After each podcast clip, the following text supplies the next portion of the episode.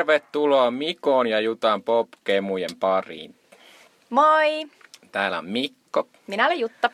Ja tänään, kuten kaikki varmasti ymmärsivät tuosta alkujutusta, niin tänään meidän pääaiheena on Game of Thrones. Eli GOT. GOT.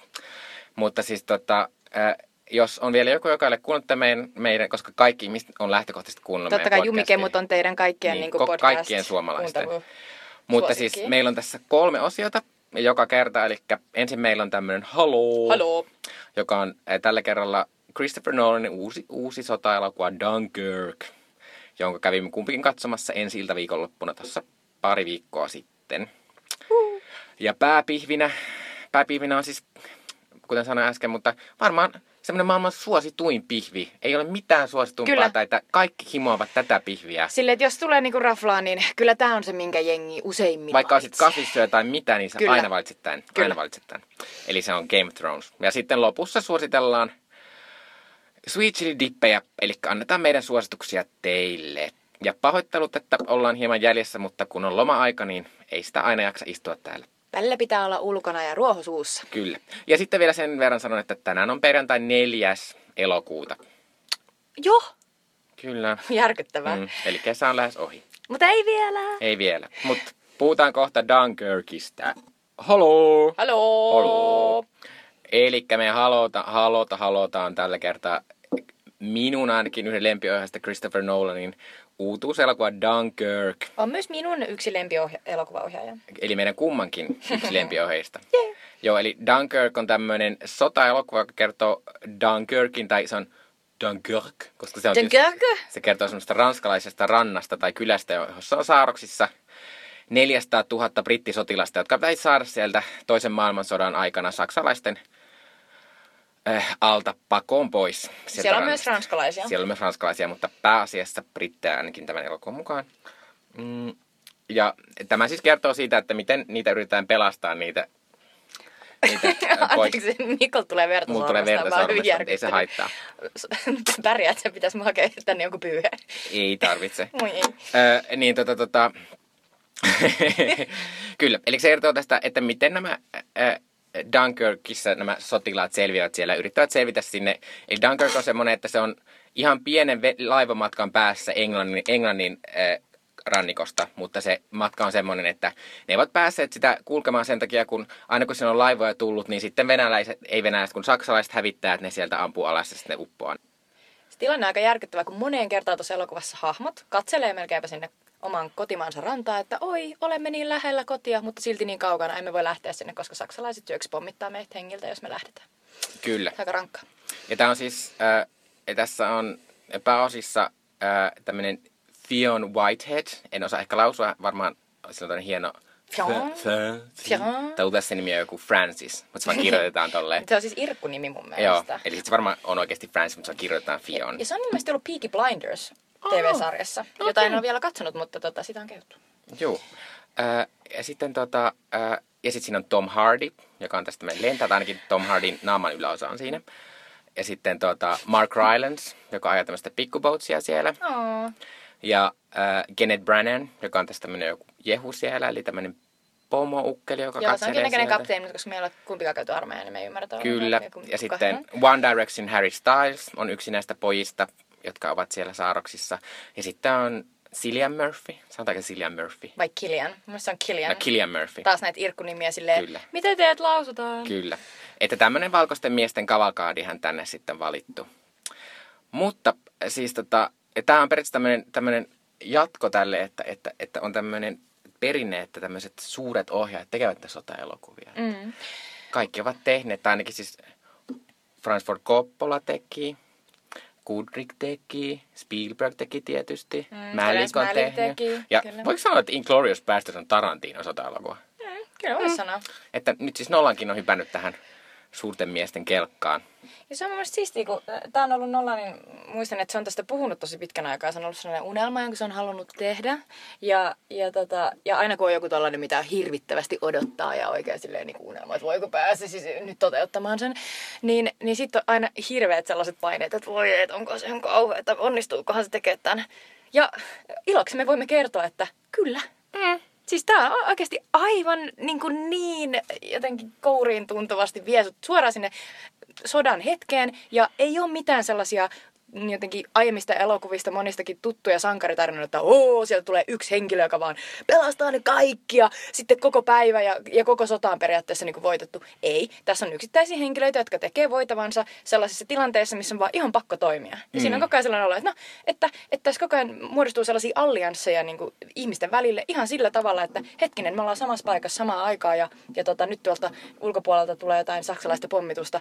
Eli ehkä me selvitään, jos me jotenkin turvaudutaan toisimme. Mutta ei siinä ole mitään sellaista, että minä pelastan nuo kaikki muut, koska minä olen niin, niin hieno ja hyvä ihminen. Mm. Et se on jotenkin mahtavaa. Ja muutenkin tässä on mahtavaa se, että, että tämä on kuitenkin tämmöinen ison budjetin blockbuster-elokuva. Tämä, on maksanut, tämä tekeminen on maksanut 100 miljoonaa, varmaan enemmänkin. Ja silti tässä on, että kaikki hahmot on semmoisia, että et saa ikinä kuulla lähes, että mitä, mitä niille on tapahtunut. Että Mark Rylanin jostain pojasta puhutaan jossain, sen Mark Rylansin esittämän mm. tyypin. Mutta kaikki muut on silleen, että, että sä vaan oot silleen, että nuo tyypit on pulassa, nyt yrittää päästä pois täältä. Se on käytännössä se. Ja lähinnä ehkä, ehkä Tom Hardin hahmo, joka on tällainen yksinäinen tota, lentäjämies, niin, niin se, siinä on vähän sellaista niin kuin, lähimpänä sellaista tavallista sankari, sankarimieshahmoa. Mm. Samoin Kenneth Branagh ja Mark Rylansin tällaiset vähän vanhemmat kubet, niin ne, ne on sellaisia niin kuin, ehkä vähän, vähän kiilottaa niin kuin, äh, hattua. Mutta siltikään ei tule sellaista oloa, että, että tässä nyt yritettäisiin esittää niin kuin asiat jotenkin kauhean hienosti ja siististi, että voi vitsi, että me vaan niin kuin jotenkin yritettiin sieltä lähteä ja sitten onnistuttiin, koska oltiin niin mahtavia, vaan koko ajan mm. olo, että tämä voisi oikeasti feilata tosi paljon. Ja jos ei tietäisi historiasta, että spoiler alert, ne pääsee sieltä pois. niin, tota, niin kyllä siinä, niinku, siinä on, nousee hikipintaan ihan niinku tasaisin väliä. Ja on, tämä elokuva on niin jännittävä. Mun on vaikea niinku kuvailla sitä fiilistä, että et miten paljon sä niinku jännität siinä niiden puolesta, koska siinä on tosi epävarma olo. Joo, ja ei vaan sen takia, että se on jännittävä se juoni ja se tilanne, vaan se koko tunnelma, koska se on ihan käsittämätön se äänimaailma. Ja mä kävin katsoa, että mä olin kävin katsoa tämän Tukholmassa, kun olin siellä, siellä lomamatkalla ja kävin ihan IMAX-teatterissa katsomassa. Joka tämän. on siis ainoa paikka, missä toi kannattaisi katsoa, koska se on tehty IMAXille. Kyllä, niin kuin kaikki ainakin viimeaikaiset Nolanin elokuvat, kun hän niin tykkää IMAXista ja siitä, että kaikki on mahdollisimman isoa ja sanotaan nyt kova äänistä myös, mutta tota, koska mm.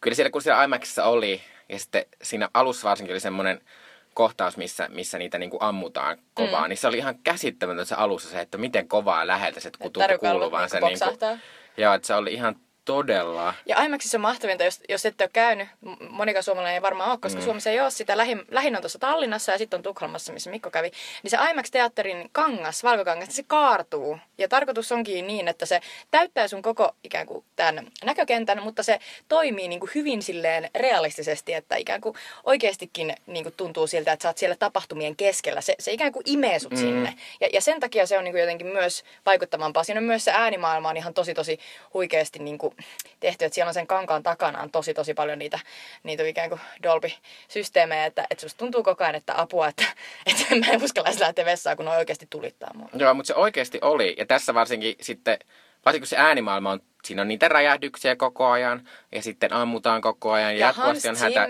Ja, ja sitten tämä juuri. Upea, upea siis soundtrack, sori että puhuin päällä, mutta siis Zimmer on kuitenkin sellainen vanhan, vanhan liiton mies, että se on tehnyt tosi tosi kauan soundtrackia. Se on siis, mä muistan, että Zimmerin Gladiator soundtrack oli aikanaan tosi tosi tärkeä. Ja sitten jossain vaiheessa alkoi hyvin vahvasti niin kuin vaan jotenkin tuntuu, että se vaan toisti itseään ja sitten muut apinoi häne, häntä niin kuin perässä. Ja tuntuu, että oh, taas tämä Zimmer, niin kuin, oh, joukset ja, ja mutta siis tässä se oli taas jotenkin, Zimmer oli keksinyt se uudestaan. Ja, ja mun mielestä tuossa Nolanin äh, avaruusseikkailu, seikkailuksi jos sitä voi sanoa, tuossa äh, Interstellarissa oli myös tämä sama, sama ilmiö. Eli, eli jotenkin Zimmer ja Nolan sopii yhteen. Äh, Nolan saa jotenkin Zimmeristä niinku irti uusia asioita. Tai mä en tiedä mitä on tapahtunut, mutta tässä siis Zimmerin soundtrackissa käyttää ihan saatana hienosti sellaisia jotenkin tosi ahdistavia niinku sellaisia äh, äänimaailmaa, jotka kuulostaa siltä, että aa, se voisi olla jossain sellaisessa valtavan aluksen sisällä ja sitten se alus kääntyy ja kaartuu mm. ja niinku ikään kuin hi, niin se jotenkin osuu johonkin laituriin. Se on koko ajan ja sitten paras asia siinä oikeasti siinä äänimaailmassa niiden kaikkien niin kuin syöksypommien ja kaikki sen ohi viuhahtavien niin kuin asioiden lisäksi on sellainen jatkuva tikitys. Joo, se tikitys on niin semmoinen, että kun sitten te, tietysti mikään leffa ei voi olla koko ajan silleen, että nyt mennään, nyt mennään, nyt mennään. Mutta aina kun tuossa tulee sen hita, hitaampikin hetki ja hiljaisempi hetki ja semmoinen, niin kuin, että nyt me ollaan täällä rannalla. Tää, vähän aikaa niinku, niin, nyt niin, niin, sit sä kuitenkin koko ajan kuulet siellä sen ja sen siis, äänen, mikä on silleen, että on niin et ole survassa mitenkään. Niin, sä oot koko ajan silleen, että ai niin, anteeksi, mä unohdin, että me ollaan tosiaan tässä sotatilanteessa, että nämä voitaisiin vähän kauttaa sille hengähtää, mutta tikitys jatkuu, eli sota jatkuu. Joo, Ah. ja, ja siis se on oikeasti siis myös sen takia, ei vaan sen takia, että tämä on tosi upean näköinen elokuva, että esimerkiksi lentokohtaukset on kaikki, musta oli todella hienosti Siis mä en ole nähnyt varmaan ikinä niin mahtavaa taivaanrannan ja niin meren niin niitä sellaisia, jotenkin vaan se panoraama oli vaan niin käsittämättömän upea. Joo. Ja nyt sanot sen, ö, sen kuvaohjaajan, mikä, mikä se on se hoittavan hoittama kyllä. Hoitavan hoitaman Kyllä, kuvaajat. kyllä. Kuva, kuvaamat nämä upeat, niin kuin, mä en tiedä miten, millä niitä kuvaisi, meriskeipit. Kyllä. Ne oli siis ihan älyttömiä ja sitten välillä niistä tuli sellainen olo, että, että miten nämä on kuvattu niin kuin jotkut, varsinkin, varsinkin ne lentokohtaiset, jotka on eniten tässä se Mm. action-asia. Ja Niin sitten tulee ihan semmoinen, niin kuin, että, että kun si- tuntuu, että se niin kuin lentää se kone silleen, vum, tosta vastaan, ja mitä meni tosta? Ja, ja sen takia ne näyttää niin mahtavilta, koska siis Nolan on pyrkinyt tähän niin kuin, tietyllä tavalla analogisuuteen ihan viimeiseen asti. Eli tässä on käytetty oikeita lentokoneita, tässä on oikeasti tehty mahdollisimman suuri osa näistä kaikista efekteistä ihan praktisesti niin kuin vanhan, vanhan kansan tyyliin. Et siellä on oikeasti lennetty ja siellä on oikeasti räjäytelty jotain paukkupommeja. Ja, ja niin kuin, sen takia se on myös niin jotenkin todellisen tuntusta, että, että siinä ei ole sellaista, niin kuin monesti noissa digiefekteissä voi tulla vähän sellaista, että, että se, näyttää, se näyttää jollain oudolla tavalla kevyeltä, että se, ei, että se ei oikeasti tunnu painavalta, että niin siellä olisi jotenkin painovoima, joka Mm. vetää niitä koneita alaspäin, niin tässä ei ole sellaista ongelmaa todellakaan. Mutta sitten mä tykkäsin myös sen lisäksi, että miten ne, ne lentokohtaukset on kaikista näyttävin asia, niitä näkyy kaikista eniten varmaan siinä, niistä trailereissa. Mutta myös ne, oli, ne on tosi hienoja semmoiset massakohtaukset, jossa ne, koska tässä on myös semmoinen juttu, että ne kaikki sotilaat näyttää aivan samalta. Ne on semmoisia, niillä on korkeat poskipäät, ne on laihoja, tummahiuksisia, brittinuoria kaikki. Ja, sit- Mutta se- ranskalaisia. mut eihän niistä, jotka pelastettiin, ei niistä Mm. kukaan ranskalainen. Öö, no, y- no niin. Mm. No. Mut En ei pitäisi olla. Joo, Ö, koska ne yrittää ratkaista jos kohtaa sinne, ja sanotaan, että, että te ette pääse, että teidän se on totta. pois. Mutta siis mun mielestä mä en huomannut mitään eroa niiden välillä. Mä olin vaan silleen, että ne on just sellaisia, vähän niin kuin siellä äh, auringon alla rusket, ruskettuneita sellaisia hoikkia nuoria miehiä, joilla on samanlainen sellainen nolon näköinen, sellainen Kyllä. lautaselta näyttävä Mutta, kypärä. mutta musta ne oli kauhean tehokkaita ne kohtaukset just sen takia, että ne kaikki näytti samalta. Mm. Ne, missä niiden semmoinen ryhmä oli, silleen piti reagoida johonkin räjäykseen tai siihen, kun lennetään sun yli. Ja ne oli tosi hienoja. Niissä oli jopa semmoista taideelokuva meininkiä, koska se oli myös täysin semmoinen jotenkin se värimaailma oli aika tympeä. Et se oli vaan semmoinen vähän sinertävä, harmahtava, semmoinen meren värit käytännössä, koska se meri on siinä isossa osassa. Niin käytännössä, musta oli tosi hienoja ne kohtaukset, missä vaan kuvattiin niitä poikia, mitkä, mitä vaan jatkoja, jatkoja, jatkoja, jatkoja ja sitten ne reagoi siihen. Et se, se, oli, se teki muuhun kyllä vaikutuksen myös. Mä oon hämmentynyt tuosta sanasta tympeä, kun mun mielestä se oli monesti niin kuin nimenomaan silloin, kun tultiin siihen niin kuin, ö, meren rantaan, johon tullaan tosi nopeasti siinä elokuvan alussa, niin musta elokuva alkoi siinä vaiheessa näyttää ihan Paul Thomas Andersonin The Masterilta, niiltä kohtauksista, missä tämä Joaquin Phoenixin esittämä toinen päähenkilö on, on merijalkaväessä, ja se on niin kuin merellä, ja siinä on Mun mielestä ne on vaan niin uskomattoman kauniita niin ne kohtaukset, missä on tosi paljon sitä sinistä, syvän sinistä, vaalean sinistä ja sitten sellaista niin hiekaruskeata ja sitten sellaista niin hirveän, hirveän korkealta paljast- paistavan auringon sellaista kovaa valoa. Niin no ehkä, ehkä tympeä olisi väärä sana. En mä, san, en mä sano sitä mitenkään negatiivisesti, mä vaan sanoin, niin kuin, että, että, se on, että se on semmoinen, että se on tietysti vähän niin kuin, kyllähän tympeä on semmoinen sana, että ei sitä käytä ikinä positiivisesti.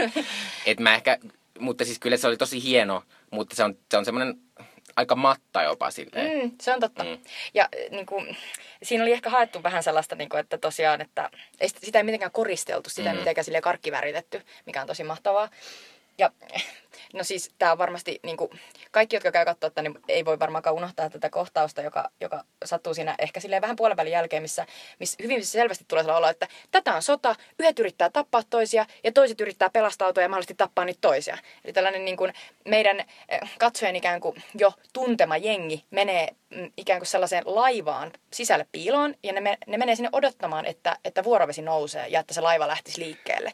Ja sitten samaan aikaan kun ne on siellä, yhtäkkiä ne alkaa kuulla, että joku ampuu sitä laivaa. Eli siellä ulkona on ö, ilmeisesti saksalaisia, jotka siis yrittää ampua sitä ihan silleen, että jos täällä on joku piilossa, niin nyt, nyt tapetaan ne rotat saman tien tonne niin kuin ruumaan. Ja se on ihan hirvittävä kohtaus, koska koko ajan niin kuin se kestää, kestää ja sitten tiedät, että tuolla ulkona on vaan ihmisiä, jotka haluaa omalla tavallaan onnistua siinä, mitä mm. ne tekee, ja nekin haluaa vaan loput kotiin. Ja sitten täällä sisällä on ihmisiä, jotka on silleen, että no, ehkä me kuollaan tähän, tai ehkä toi vesi ehtii nousta niin, että tämä laiva ehtii lähteä liikkeelle ennen kuin ne on ampunut tämän täydellisen seulaksi.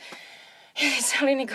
Mutta siitä pitää sanoa tästä, että, että, että tuohon kohtaukseen just musta liittyy kovasti hienosti se, että kun Nolan on päättänyt, että se ei kuvaa missään vaiheessa niitä vihollisia, että ei ole mitään pahaa saksalaista missään näkyvissä. Ei. Et siinä mielessä tämä on myös hieno, hieno tavallaan sota siinä, että tämä tavallaan on keskittynyt pelkästään siihen, että sota on ihan hirveätä ja tämmöistä hullua tappamista, mutta ei niinkään siihen, että, että, että oli ne pahat ja hyvät ja Kyllä. nämä on hyviä. Ja se, siinä Nolan on onnistunut tosi tosi hyvin. Mm. Että et se, se tekee tästä, se tekee tästä niin kuin suuren elokuvan. Että et, et sä voit tehdä niin kuin isoa sota-elokuvaa, mutta se, että se on oikeasti suuri, niin kuin kertoo siitä, että siinä on jotain, joku suurempi niin kuin ymmärrys siitä, että, että mitä se sota oikeasti niin kuin kertoo mm. ja mitä se oikeasti merkitsee ihmisille. No se merkitsee sitä, että, että sun on pakko selviytyä, jos sä selviydy, niin sit sä kuolet. Ja siitä mm. siinä on vaan kyse.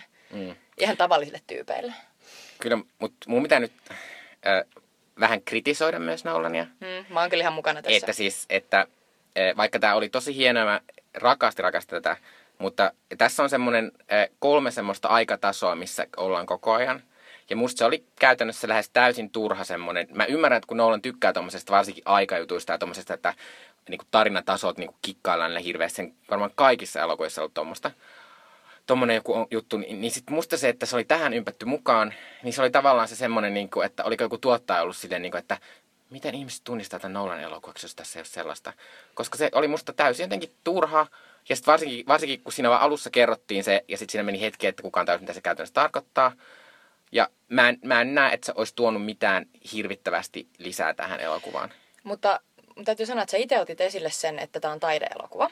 Niin, tai käytit sitä sanaa, niin mun mielestä siinä vaiheessa, kun mennään taideelokuvan puolelle, niin siinä vaiheessa se, että onko joku turha vai ei, niin sit se on sellaista, niin kuin, että se on enemmän sitä sellaista, että kun tehdään sellaista blockbuster-elokuvaa tai sellaista studioelokuvaa. Sitten kun mennään taideelokuvan puolelle, niin meidän pitää hyväksyä, että siellä tietysti ruvetaan käyttää sellaisia vähän niin kuin rohkeampia keinoja, jotka menee ehkä välillä pieleen, mutta ainakin niitä kokeillaan.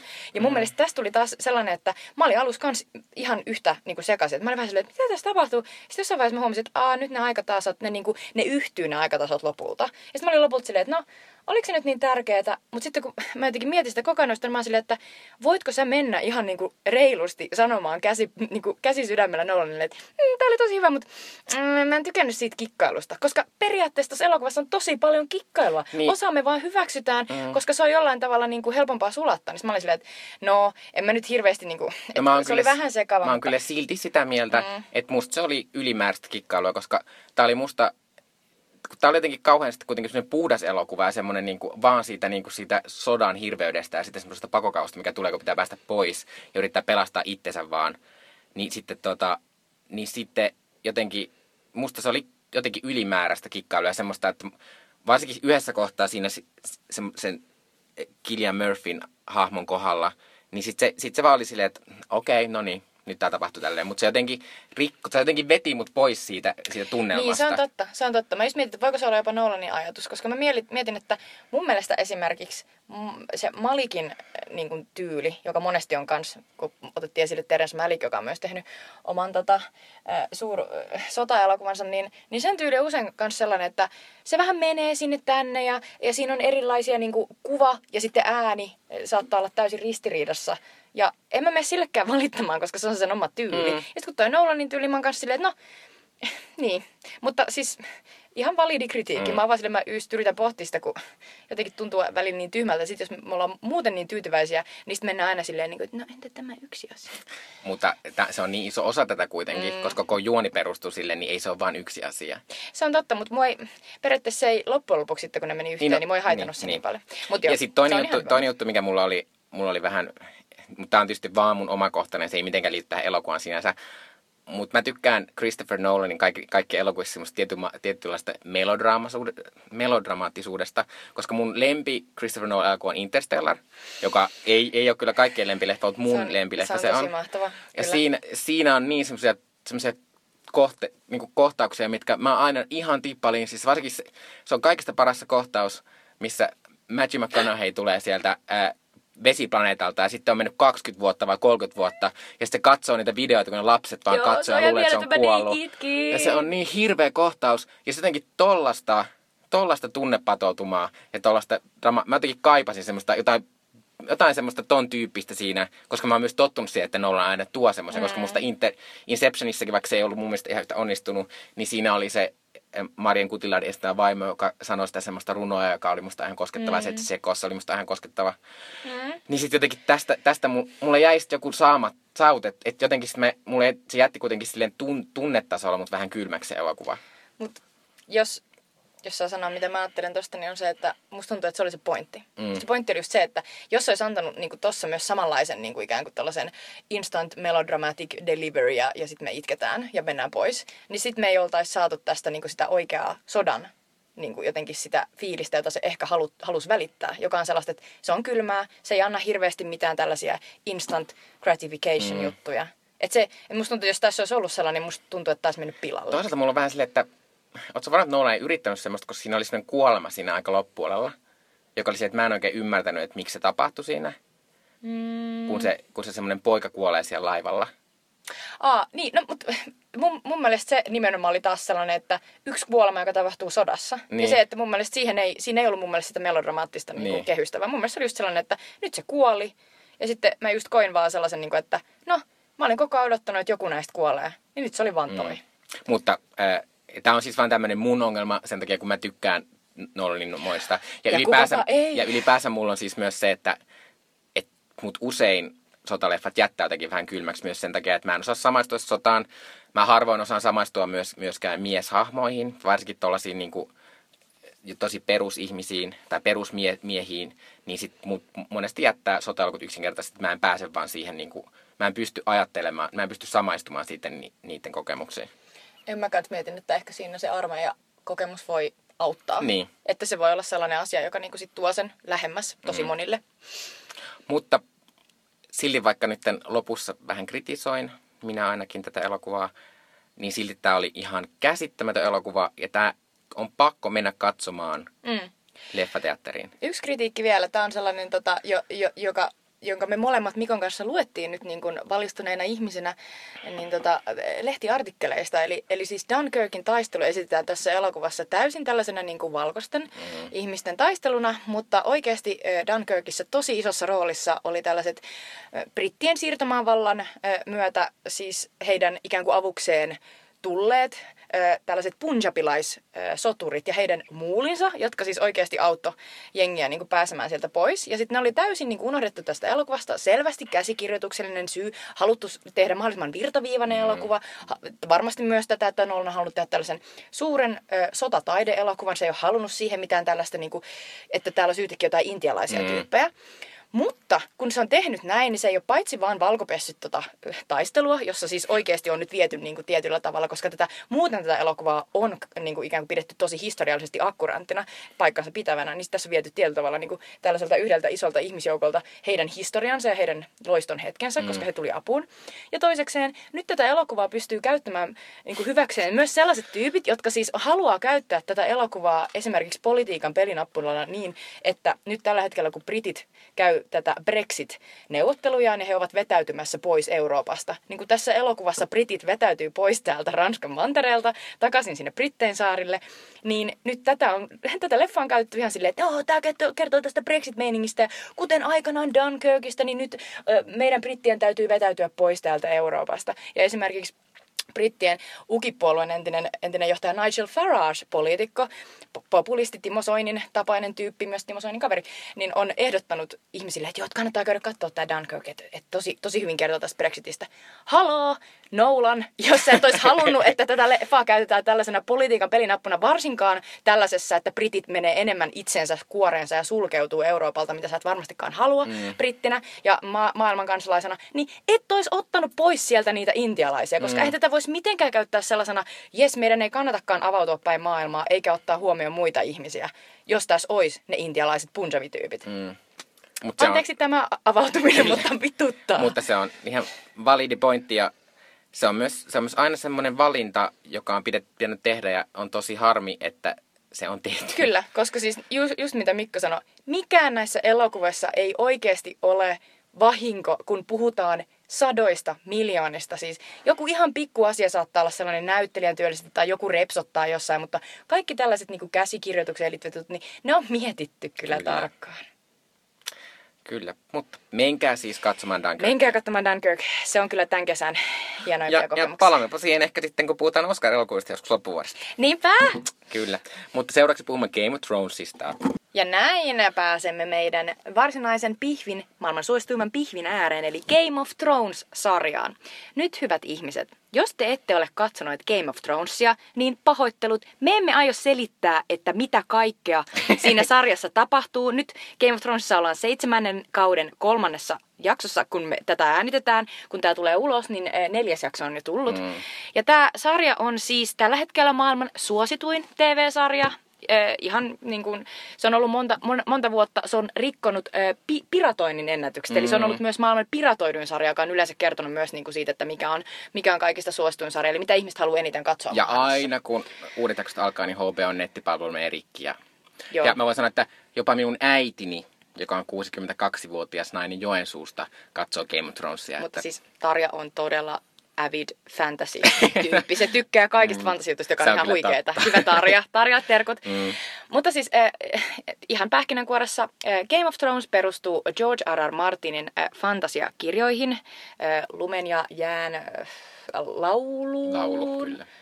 Eikö tulen ja, tulen ja jään laulun, anteeksi. Ja, ja, tota, ja näitä kirjoja on tullut jo monta, mutta äh, hän ei ole vielä kirjoittanut koko, koko kirjasarjaa valmiiksi. Eli, eli siellä on vielä tulematta joitakin kirjoja. Ja, ja jossain Ainakin vaiheessa... näin, koska Martin ei ole mikään maailman Kyllä. nuorin ihminen enää. Että... Tietenkin sieltä on tulossa vielä yksi kirja. Ja, tota, ja, ja jossain vaiheessa, kun nämä kirjat loppu, niin tämä TV-sarja, tämä HBO TV-sarja, niin on sitten jatkanut ihan, ihan ilman niitä kirjoja. Eli, eli nyt tässä, muistaakseni, että se tapahtui kutoskaudella ja nyt seiskakaudella mennään siis täysin off limits. Eli, eli nämä TV-sarjan tekijät, David Benioff ja, ja D.B. Wise, keksii menemään. Mutta tämä on myös erittäin ajankohtainen sarja senkin takia, että nyt kun tämä podcast tulee ulos, niin Helsingissä 9. Äh, päivä elokuuta alkaa Worldcon, eli maailman isoin tällainen skifi, skifi-nörttien tapahtuma, convention, johon tulee käymään paitsi George R. R. Martin, joka on siis ihan tällainen perusfestivaali äh, convention vieras, eli hän tulee ihan sinne Eikö vaan niin käynyt useamminkin Suomessa? Kyllä, Martin on käynyt useamminkin Suomessa ja hän myös ajoi äh, isosti sitä, että Helsinki saisi tämän Worldcon paikan, eli kiitos Martin. Ja, tota, ja hän on tällainen niin kuin convention kävijä, ihan niin kuin minäkin esimerkiksi. Ja, mutta sitten sinne tulee myös paikan päälle äh, nämä Game of Thrones TV-sarjan tekijät, eli, eli nämä mainittu David ja DB. Eli tämä on erittäin ajankohtainen juttu. Mutta, jotta me päästäisiin kivasti jotenkin eh, selville siitä, että mistä tässä on nyt kyse tässä Game of Thronesissa, niin voidaan mennä lähteä siitä liikkeelle, että Mikko, sä oot ilmeisesti juuri katsonut lähiaikoina ihan ensimmäisen kauden, ihan ensimmäisen jakson. Kyllä, minä katsoin äh, ton paremman puoliskonin kanssa, kun hän ei ole katsonut Game of Thronesia, ja hän, nyt hän hän on vähän tämmöinen, että hän aina innostui se, että onpas nyt paljon puhutaan tästä, että pitäisikö me ruveta katsomaan. Sitten mä silleen, sitä on tehty seitsemän kautta kohtaa, että olet nyt vähän jäljessä, että, mutta mä nyt sanon, että voimme nyt katsoa tästä sun kanssa tätä vähän aikaa. Ja sitten me katsottiin nyt eka jakso tuossa toisessa päivänä. Ja ää, se, se oli aika, aika mahtavaa, koska mä oon myös tämmöinen ihminen, että mä en muista mitään niitä ekokaudelta, koska, koska siitä on niin monta vuotta jo, kun ne tuli, että mä en muista mitään, mutta se oli, tai siis alkaa sillä, että on tämmöinen Ned Stark-niminen tämmöinen hieno mies, joka on jonkinlainen lordi jossain tuolla pohjoisessa Westerosissa. Kyllä, tässä tällainen fantasiamaailma Kyllä. siis. Ja tämän, tämän, sen mantereen, josta on kiinnostunut, niin sen nimi on Westeros. Kyllä. Että hän on sen pohjoisen niin kuin tämmöinen lordi siellä ja sitten, sitten tämän koko Westerosin äh, kuninkaan tämmöinen pää neuvonantaja ja tuki äh, kuolee tai tapetaan – ja sitten tästä Nedistä, joka siis on tässä nyt tässä ekalla kaudella varmaan pääosa esittäjä, joka on tämä pohjoisen lordi, niin sitten kuningas sanoo, että, että mä haluan, että sinä tulet minun ää, täksi neuvonantajaksi. Ja sitten tämä eka jakso perustuu siihen, että se kuningas sitten tulee sieltä etelän pääkaupungista se pohjoisen linnoitukseen tapaamaan tämän Nedia mm. ja kertomaan, että, että minä nyt haluan, että sä tulet tänne mun kanssa.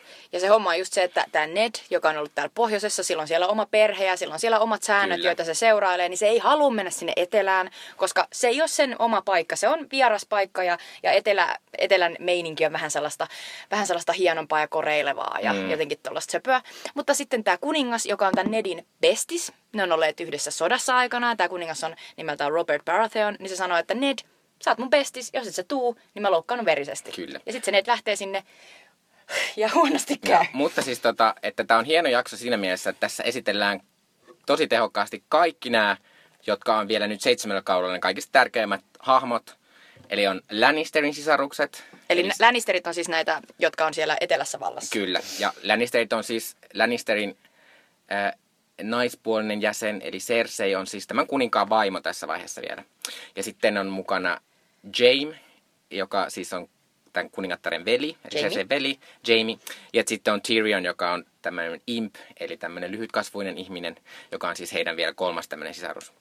Ja sitten he tulevat siis vierailemaan tämmöinen Ned Starkin luokse, jonka Ned Starkin lapset ovat sitten Sansa, Arya, John ja Bran. Ja, ja Rickon. Ja Rob. Onko se Rob? on Rob. Jotka ovat siis näitä tämmöisiä Stark, Starkkeja, jotka ovat siis tämä toinen pää ää, suku tässä. Ja sitten musta on niin söpöä, että sit siellä, on, sit siellä on myös Theon, joka siis on ää, tässä nyt viimeisellä kausilla on tullut tämä Theonin suku paljon tärkeämmäksi. Teon, Teon on siis tällainen tota, ä, Rautasaari-nimisen tällaisen merimestan niin kuin, ä, ikään kuin hallitsijan poika, Kyllä. jonka tämä Ned on joskus näillä sotaretkillä, missä se kävi tämän Etelän kuninkaan Robin kanssa, niin, eh, eh, niin tota, hän on ottanut sen niin kuin ikään kuin tällaiseksi panttivangiksi. Kyllä. Ja hän on Greyjoy. kasvanut. Greyjoy. Joo, Greyjoy. Joo. Ja sitten seurataan tietysti myös äh, Dania, joka siis on tämä tämmöinen äh, vielä tässä vaiheessa aika alistettu tämmöinen prinsessa, joka joutuu menemään tämmöiseen Khal Drogon kanssa naimisiin. Joo, eli äh, Daenerys Targaryen on siis tällaisen ö, ikivanhan suvun niin kuin, ö, ainoa niin kuin to, toinen jäljellä oleva lapsi. Mm. Hänen isoveljensa Viserys on päättänyt myydä tämän pikkusiskonsa Danin ö, tällaisille ö, ratsastajakansan urhoille niin kuin niiden niin kuin päällikölle Kaldrokolle vaimoksi, koska tässä fantasiamaailmassa, jota Game of Thrones kuvaa, niin ainoa tapa tehdä niin kuin sellaisia hyviä liittolaisuuksia on aina naittaa, naittaa tyttäriä, naittaa nuoria naisia, niin kuin hedelmällisessä iässä pian olevia naisia, niin toisen suvun miesten kanssa. Joo. Ja näin Daenerys sitten laitetaan sellaiselle aika pelottavan näköiselle äijälle vaimoksi. Koska sen hirvittävä mulkvistiveli haluaa näin. Kyllä. Mutta, siis, mutta, mutta se oli myös maailman söpöön asia, tällä kun on seurannut seitsemän vuotta näitä, näitä hahmoja. Ja myös niitä näyttelyitä, kun ne on kasvanut. Niin se on maailman söpöön asia, Sansa oli ihan käsittämättömän nuori Aivan ja pieni. pikkunen. Ja Arja oli ihan semmoinen kolmevuotiaan näköinen. Joo, mä, mä muistan, mä, mä oon kaskattanut vähän aikaa sitten noin, niin ne on niin ihania, kun siinä on hyvin vahvasti tulee heti, että tässä, tässä koko Game of Thronesissa siis tärkeimmät tyypit on tietysti nämä Starkit, jotka siis todella monella tavalla muistuttaa suomalaisia. Mm. Ne asuu siellä niin kuin pohjoisessa, ne ei oikeasti halua hirveästi lähteä kotoaan, ja ne, ne, ne tulee ihan hyvin toimeen niin kuin toistensa kanssa, mutta niissä ei ole hirveästi sellaista, niin kuin, just sitä sellaista koreilevaa mm. niin kuin, hovimeininkiä, jota sitten kaivataan, jos mennään sinne etelään. Ja nämä, ja nämä tytöt, Sansa ja Arja, niin näitä sitten kuitenkin koulutetaan tällaiseen, että hieno nainen osaa nyplätä pitsiä ja hieno nainen osaa kaikkea niin kuin hienoja lauluja ja muuta. Ja tämä Sansa, isompi näistä tytöistä, on tosi innoissaan tästä ja se haaveilee, että se pääsee jonkun ihanan prinssin vaimoksi, kun taas tämä nuorempi Arja, joka näyttää kolmevuotiaalta, niin on ihan sellainen poikatyttö, haluaisi vaan niin kuin, oppia ö, käyttämään peistä, ei ollenkaan mitään helvetin neulaa. Ja se on tosi mm. söpöä nähdä ne niin kuin jotenkin siinä ihan alku tähtäimessä, ottaen huomioon se, että millaisia niistä kasvaa. Ja kolmas söpö oli mun John, kun Johnny esittää Kit Harington on niin babyface siinä, että se on, aika, on hän edelleenkin kyllä, mutta, mutta ja, on. Ja, ja John on siis tällainen erityinen lapsi näistä, näistä kaikista muista. Eli Ned Starkilla on viisi omaa lasta tämän vaimonsa Caitlin Starkin kanssa. Ja sitten John on tällainen äpärä. Eli, eli hän, on, hän on Nedin, niin kuin tässä sarjan alussa kerrotaan, että hän on Nedin poika, jonka, jonka Ned on saanut jonkun tällaisen bordelli naisen kanssa jossain sotaretkillä ja tuonut hänet kotiin. Mutta, ja tästä edespäin me aiomme hieman spoilailla, mitä kaikkea tässä on mm. tapahtunut tässä sarjassa, eli varoitus siitä.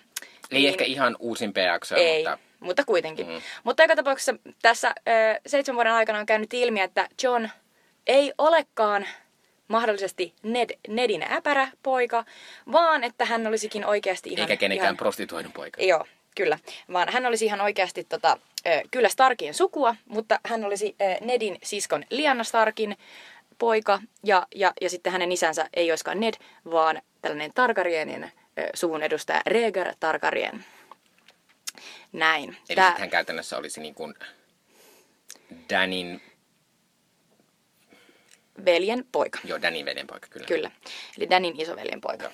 Mutta tällaisesta asioista nämä siis alkaa tämä Mhm. mm-hmm. Game of Thrones ja ihan tehokkaasti, että kyllä, kyllä mä olin edelleen silleen, että on ihme, että jatkoin katsomista, koska Ja eikä siinä ensimmäisessä jaksossa, tuleeko se jo heti siinä ekassa jaksossa, kun tota, nämä Cersei ja, ja öö, Joo, tulee, Jamie, tulee Jamie kyllä. siis yhtäkkiä siis tämä on tällainen mahtava, niin kun, kertoo siitä, että millä tavalla tämä, tämä Game of Thrones on niin kun, koukuttanut ihmisiä. Niin heti ekassa jaksossa lopussa käy ilmi, että, että nämä Lannisterien sisko ja veli Jamie ja Cersei äh, on mennytkin johonkin sellaiseen torniin harrastamaan seksiä. Doggy style. Ja se on aika sellainen niin kuin järkyttävä, että ah, okei, kiva. Eli näillä sukurutsa tässä. Ja sitten tämän tilanteen näkee vahingossa sinne tornin u- ulkolaidalla kiipeilevä Brandon Stark, joka on ihan pikkupoika. Ja kun Jamie huomaa, että heillä on tällainen silminnäkijä, niin Jamie tyrkkää pojan ikkunasta Mm. alas. ja eipä enää kävele Brand siinä sen Ei, jälkeen. näin on. Mutta siis, no, Mutta kuten sanottiin tuossa aikaisemmin, niin, niin mikään ei ole tällä hetkellä isoin popkulttuuriasia. Ei Star Wars, eikä Marvel-elokuvat, eikä mikään muukaan kuin tämä Game of Thrones. Joka kerta kun tulee ö, uusi jakso, niin netti täyttyy siis ihan kaikenlaiset niin kuin, sivustot, ö, varsinkin englanninkieliset tietysti, niin, mutta myös suome, suomenkieliset, niin suoltaa ulos vaan analyysiä ja huomasitteko tämän yksityiskohdan ja mitä Kyllä. tämä voisi tarkoittaa. Ja se niin kuin, ikään kuin se, se eh, teollisuus, joka on ikään kuin syntynyt siihen näiden jaksojen ympärille, niin se on valtava. Ja voin kertoa myös, että Game of Thrones on ihanasti opettanut tämmöisen taidon, joka on tämmöinen äh, blokkaileva Facebookin käyttö silleen, että aina kun mitenkään jossain hämärässä kuvakulmassa näkyy, että joku Game Thrones kuva on, niin jotenkin silloin pitää päästä yli sitä, ettei tule spoilaantumista, koska mm. me katsomme Game Thronesin aina vasta maanantai-iltana, mutta Amerikassa se just on tullut jo aikaisemmin, niin sitten sitä kirjoittelua on jo jonkin verran. Tosin nykyisin me ollaan aika hyvin tahdissa, että ei sitä kirjoittelua tule nettiin, kun vasta sitten alkaa tulla enemmän tiistaina. Se on totta. Suomessa siis pääsee katsomaan Game of Thronesia, jos, jos on HBO Nordic-palvelu, niin eh, neljältä aamuyöllä mm. se tulee sinne. Mutta siis eh, me ollaan miettiä vähän, että mikä tämän suosion salaisuus on, että minkä takia tämä on niin helvetin katsottu sarja. Ja tähän on monia syitä siis. Yksi on esimerkiksi se, että kun tämä alkoi, niin, niin tämä ikään kuin heti laitto niin kuin all in siinä, mikä, mikä on tehnyt HP, HBOsta, joka on siis Amerikassa kaapelikanava, mm. niin tosi suostun. Eli seksi ja väkivalta. Tässä heti ensimmäisessä jaksossa, kuten kuvattiin, siinä on sukurutsaseksiä. Sitten siinä on tosi niin kuin se, se, Siinä ne ensimmäisen- kahdet eli, eri tissit nähdään. Ja, Kyllä, eli tissejä. Sitten ö, oikeassa kirjoissa, kirjoissa ei esimerkiksi tietyt, tiettyjä hahmoja ei raiskata, mutta tässä TV-sarjassa heitä kyllä mm. raiskataan. Eli ihan selvästi siis exploitaation keinon ollaan myös niin kuin nostettu sitä, sitä kiinnostavuutta, että, että pääset katsomaan niin kuin tällaista. ja alussahan sitä oli paljon enemmän, koska alussa oli myös semmoinen, semmoinen se Littlefingerin pitämä bordelli, jossa oli paljon kohtauksia. Kyllä. Jossa oli siis paljon tämmöistä seksiäkin sitten Ja näytettiin. vaan silleen, että, että nyt yhtäkkiä nuo tyypit panee ja sitten siirrytään Että seuraavaan kyllä mä uskon, että alussa osittain oli myös osa sitä mm. viehtymystä, että minkä takia tästä alusta tuli niin iso hitti. Kyllä. Ja sitten tässä on tietysti myös tällaista vähän tällaista niinku kevyempää kuin Tolkienin lotrit, niin tällaista eeppisyyttä. Eli periaatteessa äh, Game of Thrones on tosi paljolti, se on tällaista valtapolitiikkaa. Se on melkein niinku, m- moni, monessa jaksossa, niinku, kun seurataan, kun näitä, näiden eri kuninkaallisten neuvonantajat mm. käy sellaisia keskusteluja, että no mitä meidän pitäisi seuraavaksi tehdä ja mikä olisi hyvä muuvi. Se on periaatteessa, kun katsoisi jotain itsevaltiota tai, tai tanska, ta, tanskalaisten Borgenia, eli vallanlinnaketta. Että se, on, se on hyvin niin kuin basically vaan sellaista, että tehdään siirto tonne, katsotaan mitä sitten tapahtuu ja näin. Eli, eli se ei ole mitenkään kauhean, kauhean kuitenkaan korkealentoista. Se on aika ymmärrettävää sen kaiken niin kuin fantasiakuoren alla.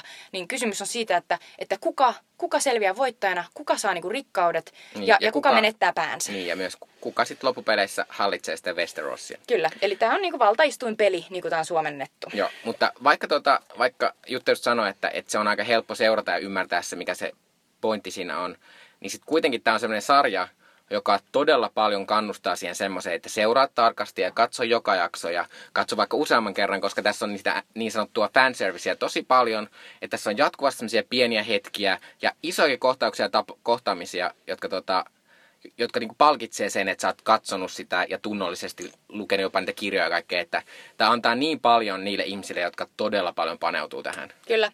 Ja niin kuin monesti tämä, tämä sarja on jatkunut jo niin kuin seitsemän kautta, niin tässä on ollut, sanotaan, että ykkös- ja kakkoskaudet oli, oli todella hyviä. Ne oli, ne oli, niissä oli hyvin sellainen niin kuin selkeä niin kuin se päämäärä, että okei, että nyt mennään tuonne etelään, sitten siellä alkaa päitä tippua, ja, ja se ei ollut vielä mitenkään silleen levähtänyt. Sitten noiden kausien lisääntyessä, niin yhtäkkiä ihmiset alkoi niin kuin mennä eri puolille niin kuin tota fantasiamaailmaa, ja, ja sitten ne alkoi olla, olla myös niin kuin jotenkin liin kaukana toistaan, että, että alkoi olla jo vähän silleen tylsää, että, että ei, näille, ei näille oikein tapahdu mitään, mm. että nämä on täällä omissa kolkissa, että Arja on tuolla ja Danny on tuolla ja Danny ei pääse täskään eteenpäin, kun joku poltti jotkut mm. laivat ja näin. Mutta se, mikä on pitänyt mut aina mukana, on ollut se, että siellä on aina ollut jokaisella kaudella yksi tällainen niin kuin, OTP, niin kuin one true pairing, tyypit, joita mä oikeasti, mä, mä haluan nähdä ne yhdessä, mä haluan, että niillä tapahtuu jotain hauskaa sutinaa keskenään. Ja esimerkiksi nel, neloskaudella ne oli Peter Littlefinger ja Sansa Stark. Mm. Monien niin kuin karsastama kamala uh, creepy, creepy shipping nimellä tunnetaan tuolla Tumblin fandomissa tämä outo vanhempi mies, nuorempi nainen, uh, parivaljakko, joissa, jo, joiden välistä suhteesta on tullut koko ajan vähän tasa-arvoisempia tasa-arvoisempia, mm. kun Sansa on oppinut Littlefingeriltä, että miten ihmisiä manipuloidaan ja miten myös Littlefingeria voi manipuloida. Sitten mun toinen lemppari pairing, jota mä oon seurannut ja joka on pitänyt mut pinnalla, että mä oon jaksanut katsoa kaikkea, on Jamie Lannister ja Brienne of Tarth. Eli valtava naissotilas ja, ja kätensä menettänyt entinen mulkvisti äh, niin aurinkokuningas, josta, josta on tullutkin ihan sellainen ihan oikea ihminen. Hmm, ihan good guy, mutta hmm. mä, mä kyllä vähän pelkään, että he eivät kyllä ikinä tule kohtaamaan enää. Mä niin haluaisin, että ne hmm. kohtaa. Mutta sitten tämä liittyy tavallaan tuohon samaan, mistä Jutta puhuu, että osittain tämän, mä uskon, että tämän suosio perustuu siihen, että tässä on aivan helkutisti niitä hahmoja. Kyllä, tässä on jokaisella jotakin. Niin, just tätä. Eli vaikka sä et, esim. mulla on se ongelma, että suurin osa hahmoista on silleen, että mä oon silleen, ei mua haittaa katsoa niitä, mutta mä en myöskään välitä, vaikka ne kaikki hukkuisi siinä yhdessä jaksossa. mutta tässä kuitenkin on jatkuvasti ollut tiettyjä hahmoja, joiden kehitystä ja sitä matkaa ja, ja myös sitä semmoista niinku, tavallaan pelkkää olemista ja kasvua mä niinku haluan nähdä ja seurata ja sitä, sitä että et, et se on, mä uskon, että osittain se, että koska ei monissakaan sarjoissa oo näin, koska varsinkin nyt, nyt se tietysti on taas jo vähän helpompi, kun nyt niin moni niistä on niin sanotusti poistunut siitä tarinasta. Tai sitten ne on tullut yhteen niin, että ne voivat yhdessä, mutta koska, koska ää, aiemminhan se oli jopa va- vaikeaa mulle se katsominen sen takia, että, niitä juonia oli niin monta, mutta myös oli sille niin monta juonta, josta mä en välittänyt. Mm, että nyt tämä on tavallaan mulle helpompi sarja nyt taas, koska nyt se on niin paljon rajoitetumpi se. Ja sitten suurin osa mun suosikeista on nyt selvinnyt tänne asti, että, että se on ihan kiva juttu. Voidaan mennä suosikeen kohta. Vielä mm. pakko sanoa yksi juttu, joka on selvästi se yksi koukuttava asia, joka on tehnyt tästä sarjasta niin kuin kaikista suosituimman maailmassa. Ja se on sen yllätyksellisyys. Eli tässä sarjassa on ollut ehkä suurimpia sellaisia what the fuck äkkikuolema yllätyksiä, joita siis on varmastikaan tässä modernissa TV-historiassa ollut. Ja mä voin sanoa, että kun mä en ollut vielä silloin lukenut yhtään noita kirjoja, kun mä katsoin sitä ekaa kautta, ja siellä viimeisessä jaksossa kun Ned Stark yhtäkkiä menettää päänsä, niin se oli sellainen, what the fuck? Te ette oikeasti, mitä? Hei, oikeasti, onko tämä joku huijaus? Hei, hei, hei, ei se voinut. Ja sitten vaan silleen, ei helvetti. Ja siinä vaiheessa tuli sellainen, että padabam. Yhtäkkiä niin kuin luotiin sellainen uusi standardi. Kuka tahansa voi kuolla milloin mm. tahansa. Tämä henkilö oli päähenkilö. Tämä oli henkilö, joka, jota me oikeasti ruvettiin seuraamaan. Nyt se on kuollut. Mitä sitten tapahtuu? Se jätti niin kuin koko, siis ihan vaan niin kuin itseni ainakin sellaiseen, niin että ei, ei, en mä vieläkään usko, että näin tapahtui. Ja toinen tällainen tapahtuma, joka silleen on varmasti TV-historian isoimpia sellaisia spoiler alert, on Red Wedding, Joo. jossa siis tämän Nedin, joka menetti päänsä ykköskaudella, vaimo, vanhin poika ja sitten vanhimman pojan vaimo, joka on raskaana, teloitetaan yhtäkkiä sellaisen illalliskutsun keskellä. Ja se oli niinku ihan se oli, ihan, se oli myös sellainen, niin kuin, että siitä tuli välittömästi yhdessä yössä sellainen sensaatio, että muistan, että mä olin töissä. Ja sitten mun tota, kollega tuli töihin ja se oli silleen, Jutta, ootko Red Weddingin? Ja mä olin silleen, en. Ja sitten on silleen, mm-hmm. ei mitään. Ja se oli, niinku, se oli hänelle niinku kaikki kunnia ja hatunosta, että hän ei onnistunut kertomaan mulle, että mitä siinä tapahtui. Hänelle vaan, jutellaan huomenna. Ja se oli, niinku, se oli ihan järkeä. Mutta se on kyllä yksi hienoimpia jaksoja järkytyksiä, mitä on ikinä kokenut, kun on katsonut mitään, mitään TV, TV Se on niin brutaali. Mm. Ja siinä taas niin telotetaan ihan, siis kolme sellaista uutta päähahmoa. Mm. Silleen, että näitä ihmisiä ollaan seurattu ja me ollaan oltu silleen, että no niin, että näiden kanssa mennään. Joo.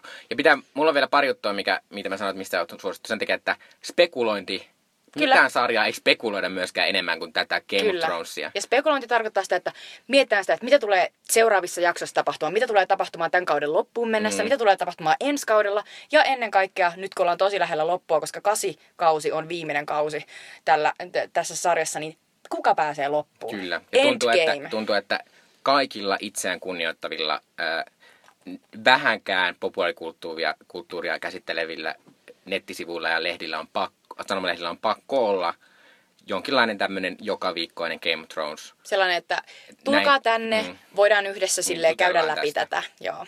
Ja sitten toinen asia, mikä sanon nopeasti. Eli yhteisöllisyys. Niin, yhteisöllisyys, mm. mutta myös hype, koska mitään my- ei myöskään hypetä enemmän kuin tätä. Ja siis tästä ensin kertoo semmoinen, että pari vuotta sitten, olisiko ollut ennen vitoskautta, niin jopa Helsingin Narinka torille oli rakennettu semmoinen mieletön semmoinen... Kasvattomien miesten kasvat, seinä. Kyllä, kasvattomien miesten seinä, Joo, joka täytti niin tosi... Ja se oli ihan sille, en mä ollut ikinä nähnyt, että mistä elokuvastakaan olisi ollut tuommoista, että kokonainen tila olisi vallattu mm. sille saati TV-sarjasta. Ja sillä tavalla se kertoo myös siitä, että kun Game of Thrones on tosiaan, se kertoo tästä nykyisissä niin TV-sarjojen ikään kuin kultakaudesta. Et kuka tahansa voi katsoa se milloin tahansa kotona. Mm. Mikään elokuva ei enää voi nousta ton edelle. Se on jotenkin samaan aikaan jotenkin jännittävää ja ihan helvetin surullista. Mm.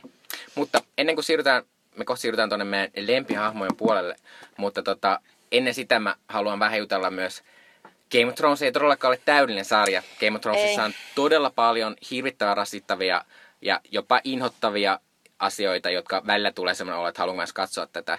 Esimerkiksi se, että, että sarjassa liki kaikki hahmot on valkoihaisia ja ainoastaan ihmiset, jotka on, on värillisiä tai muita kuin äh, vaaleihosia, niin äh, niin he ovat täysin semmoisia sivurooleja, että kukaan pääosaesittäjistä ei ole vaaleihoinen. Aivan. Esimerkiksi Daeneryksen äh, tällainen right hand woman on tällainen Miss Sunday, joka on tällainen vapautettu mm. orja, joka on tummaihanen. Ja sitten sillä on mukana tällainen, tällaisten unsullied äh, sotajoukkojen komentaja, sellainen harmaamato, joka ei ole myöskään valkoinen. Mutta nämä on siis sivuhahmoja, ne ei ole mistään kuninkaallisesta suvusta, mikä taas tietysti kertoo siitä, että, että tässä maailmassa ei ole lukunottamatta jotain tällaista Essoksen, joka on sellainen eri, e, eri manner kuin se Westeros, missä nämä tapahtumat pääasiallisesti tapahtuu, niin Essoksella on sellainen niin kuin, sellainen trade city, jos, jossa on tällaisia niin kuin tummaihoisia tyyppejä, mutta selvästi se on sellainen marginaaliryhmä. Mm. Ja, ja, ja, ja George R. R. Martin, joka on kirjoittanut nämä kirjat, niin hän on kirjoittanut ne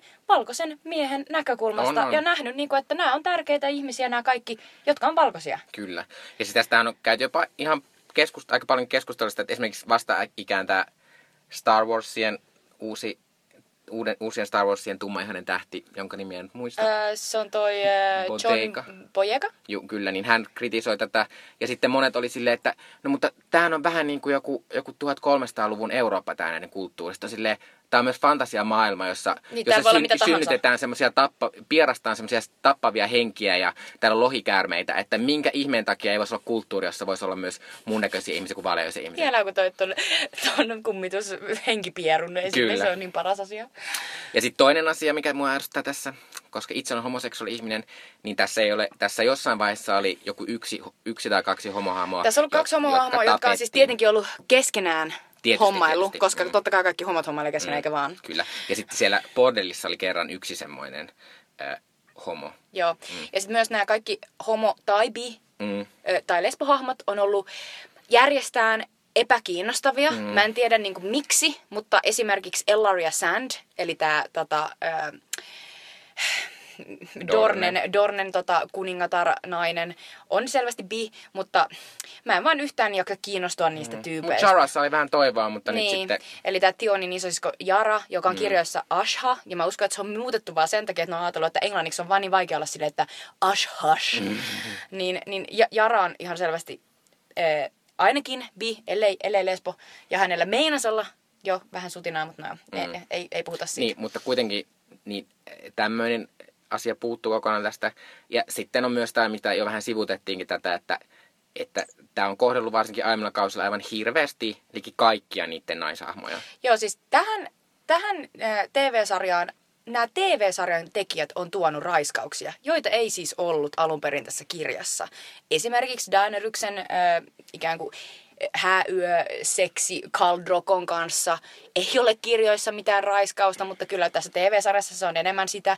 Ja sitten eh, ei edes mennä siihen, että tässä TV-sarjassa on luotu kokonaan tällainen uusi ikään kuin äh, juonenkäänne, joka on sellainen, että tällaisen eh, pohjoisessa asuvan suvun Boltonien tällainen äpäräpoika Ramsey menee naimisiin Sansa Starkin kanssa ja, ja raiskaa Sansa Starkin mm. kanssa. Ja siis tällaista ei tapahdu niissä kirjoissa. Kyllä. Mutta siis äh, äh, tässä on myös huolestuttavaa, koska myös tämä on silleen, että nyt ne on kai nyt ajatellut sitä silleen, että nyt kun tässä, varsinkin nyt tällä kaudella, mutta myös kaudella, nämä tämmöiset naishahmot on noussut siihen keskiöön ja niillä on nyt yhtäkkiä valtaa ja voimaa ja taitoja ja niin kuin, että he voivat ottaa sen aseman siellä, siellä tässä tarinassa. Niin sitten tavallaan ehkä olla ajatellut, että se niiden hirvittävä kohtelu on niin kuin, tavallaan oikeutettu ja siksi niille annettiin nyt tämä asia, mutta musta se on aivan hirvittävä ajatus, että naisten pitäisi kokea jotain raiskausta, että ne sitten pääsee samalla tasolle tässä juonelliset kuin miehet. Niinpä, että ne pitäisi niinku jotenkin kovettaa niin Kyllä. koviksi, että ne pärjäisi täällä miesten maailmassa.